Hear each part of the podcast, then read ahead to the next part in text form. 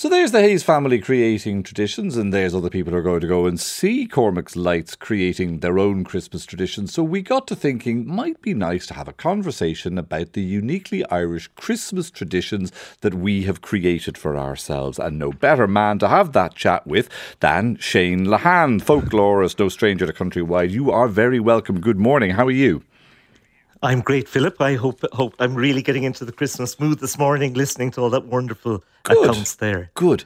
I mentioned because I did not know this until this morning. Uh, just before the break, how it was that yesterday, the 8th of December, yes, it's the Feast of the Immaculate Conception, but it was also traditionally the day on which country people paid the bills and settled the accounts.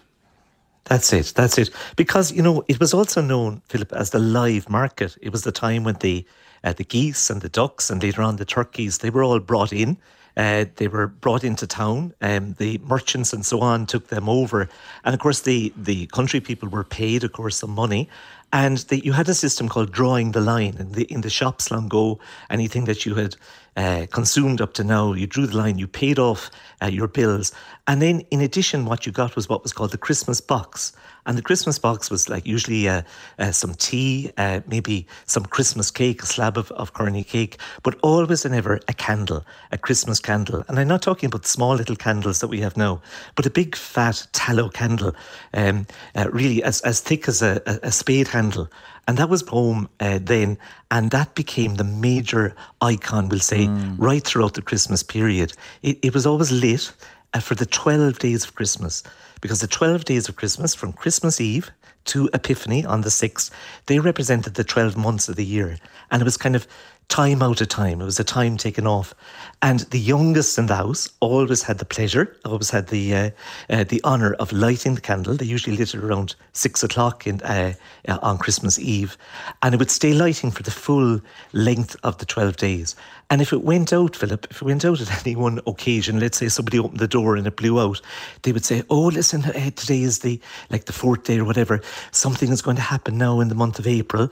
Uh, it could be good, it could be bad, or whatever." So people took great regard for the, Some, the candle. Something is but, going to happen. That's great. But, but, there was, but that day, yeah. that day was then synonymous with, as I said, people went in, paid the bills. They got the Christmas box then from the grocer. What would be in it apart from the candle? Oh, well, the, yeah, so so you, usually it was it was kind of luxuries of Christmas, like you were bringing home the Christmas at that point in time. But always the, the grocers. I remember my own grandmother had a shop like that, and they used to have big slabs of of currant cake, you know, and they would cut them into pieces and they would be wrapped up and given off.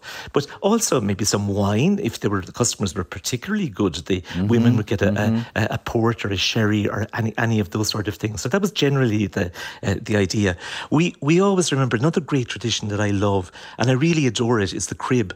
And you know, we, we, we think about the cribs, and we think about. I know you were talking about the moving crib and and uh, and all of that, the live crib, but um, in Ireland, we, we always looked at the crib as a sort of a plaything. You know, you had everything from camels and sheep and donkeys and, and cows and so on. But there's a lovely tradition in Ireland about the uh, the donkey and the cow in the crib in Ireland. And the one I always love is that you know the the infant Jesus was there and there was on the manger with the straw in it, and the cow and the donkey as we, we used to place them very carefully behind. Um, and we're told the story in Irish folklore that the uh, the donkey uh, actually took a bite out of the manger uh, and ate some of the straw, making the uh, the child a bit uh, less less comfortable, as it were. And ever since then, the donkey has to do all the hard work on the farm, and that's how he got that. Whereas whereas the, the cow was was nice and gentle. There's and so another unfair tradition, or an animal that gets an unfair reception at Christmas, and that's the wren. By comparison with the robin, who is actually the violent little sod in, in, in the animal kingdom.